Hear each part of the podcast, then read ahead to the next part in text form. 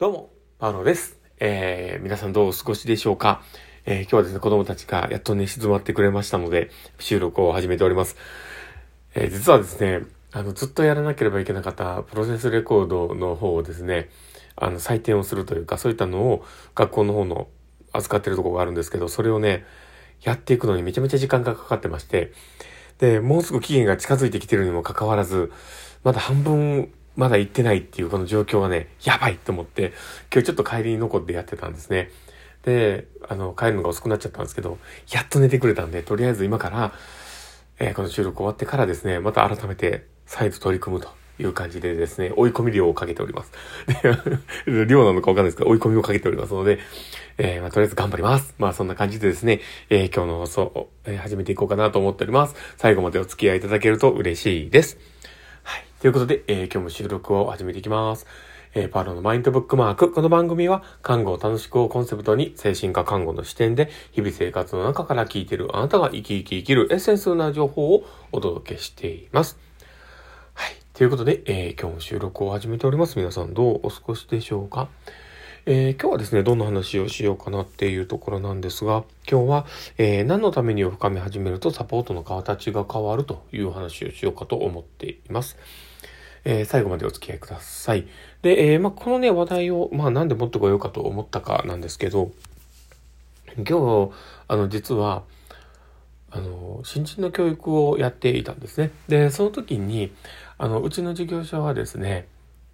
あの、こう例えばサポートをしている人、おその、まあ、利用者さんに対してですね、で、えーまあ、その人の支援とか、えーまあ、やってることとかを、じゃあ何のためにやってんだろうっていうのを、えー結構大事に取り扱っててですね。で、それを書く紙とかをね、こう作っていたんですね。で、そのことで、もう一回ちょっとこう、そこをね、詳しく話をしていたりもして、で、まあそれが、あの、新人さんがですね、そこで、えーやっぱ書いていても、まあ同じことを書いてるような気がするっていうのをやっぱり言っていてですね。えーまあそれって、えーまあ見えてるところがちょっと違うんかもなとも思ったりもするんですけど、まあ同じように続いちゃうと。で、そうなった時に、こう何のためにやってるのかっていうところも、まあ特に変わらないようなところの話を言っていて、で、あ、でもそれって、実は、あんまりうまく捉えてないのかなというところもあって、そもそもが、えー多分理解してないんだろうなと思ったりしてですね、まあそこら辺の話を、えー訪問中に、訪問中じゃないかあの、研修中にですね、えーしていたんですね。で、まあそこの話の、まあ一部をね、こう今ここで話をしようとは思っているんですけど、その何のためにその支援をしているのか、え医療を展開しているのかていうことなんですけど、えー特に医療を提供しているその病院とかでそのことを考えるとそこってちゃんとしたものがそこにしっかりあるんですよ、まあ、明確なものというかでそれは、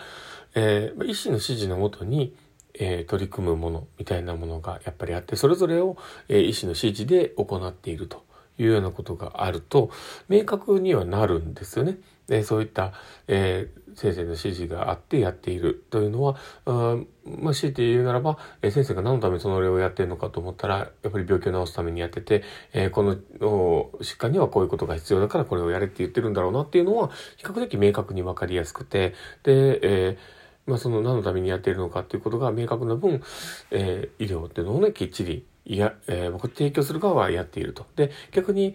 えー受ける側もですね、病院に来ているのが、治療を受けるっていうことを目的に来ているわけだから、何かよくわかんなくても、受けたりするわけですよ。まあ、ほんまはね、あの、ちゃんとそういう、しっかり説明を受けて理解をした上で、えー受けるということが前提ではあるんですけど、まあ、な、まあ、あまりこう、うんと思ってても、まあ、指示があれば受けたりするわけですよね。で、まあ、そういったもの状況を考えるとですね、えーまあ、地域のね、地域のこの訪問看護というもので考えた時にですね、そのそれぞれをやっていることって何のためにやってんだろうっていうのが、ちょっとね、本人が置き去りになってることってやっぱあるんですね。で、病院って治療するためには、まあ、いてるんだけども、あの、やっぱり地域で過ごし始めると生活が中心になっていくので、やっぱりそっちの方がウエイトが高くなっていくと、医療の鍵が薄くなったりするわけですよね。で、そうなってきた時に、治療が必要だからっていう、ただ単にそれだけの理由で、そこってなかなか繋がっていきにくい、うん、っていうのはあるのかなと思うんです。特に精神科の場合は、あの目に見えないものが多いので、やっぱりそこでそういうふうに感じちゃうことが多いんですね。で、その時に、あの、あ、最初はね、みんな退院してきてすぐは、あの、入院するのも嫌だし、先生が言って飲まなきゃ言われてたから、まあ、とりあえず飲もうかと言って、あんまり疑いもなく飲んではいくんですけど、だんだんだんだん症状が安定してくればするほど、飲んでも飲まなくても変わんないじゃないかっていうこともやっぱ思い始めますし、あの、今の現状が何のの効果で今のことになってるのかも分かんにくくなってくるんですね。で、そうなってきた時に、やっぱり、その薬一つにとっても、その何のために飲んでんだろうっていうのがすごく不安定になってくると飲まなくなったりとか治療を受けなくなってきたりするわけですよね。で、えー、特にこう精神科の訪問看護自体もやっぱやめようかなって思ってやめちゃうこともいるわけですよね。で そういったことをね考えていくとやっぱりこう何のためにってすごく大事なんだなっていうことなんですね。でただでもその大事なその何のためにをえー、本人と共有するだけではちょっともったいなくてですねでだんだんそのね、えー、服用していることだったり、まあ、今のねあのお話ではお薬の話をしてたから、えー、その言葉を使いながら話をしますが、えー、薬を飲むことの意味みたいなものが本人なりにちょっと明確になってきたりすることもあるわけですよ。でそうなってきたら例えば、えー、自分が自分らしくいるために飲んでるんだと。でこれを飲んでいるから自分は今あのやりたいこともやれるし、えー、これから先独り立ちしたいっていう思いも出てきたんだとかっていう話がもし出てきた時にお薬を飲むことイコールちゃんと未来につながっているもので本人の、えー、中では自分が自分でいられるっていうそういうね一つのまあ、本人が出てきたワードで取り上げればそういった要素があるためのものなわけですよね。でそう思うとそのことがあることで本人の行動にストップをかけたり例えば、え、飲まない選択をしにくくなったりとか、え、よりいい生活をするためにつながっていくっていうことが起こってくる。で、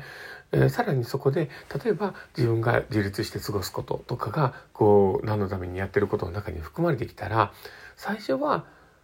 本人が生命維持だったりとか今の生活を維持するために飲んでいた薬自体がそれを自分で管理して自分で飲んでいくことっていうことが、えー、自分が自立して、えー、一人暮らしをしていくとか、まあ、そういったことにつながっているプロセスなんだなっていうことに、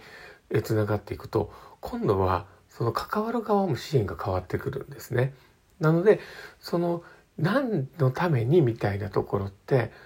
共有をすることその,、えー、その時々のポ、まあ、状況によってね共有するものの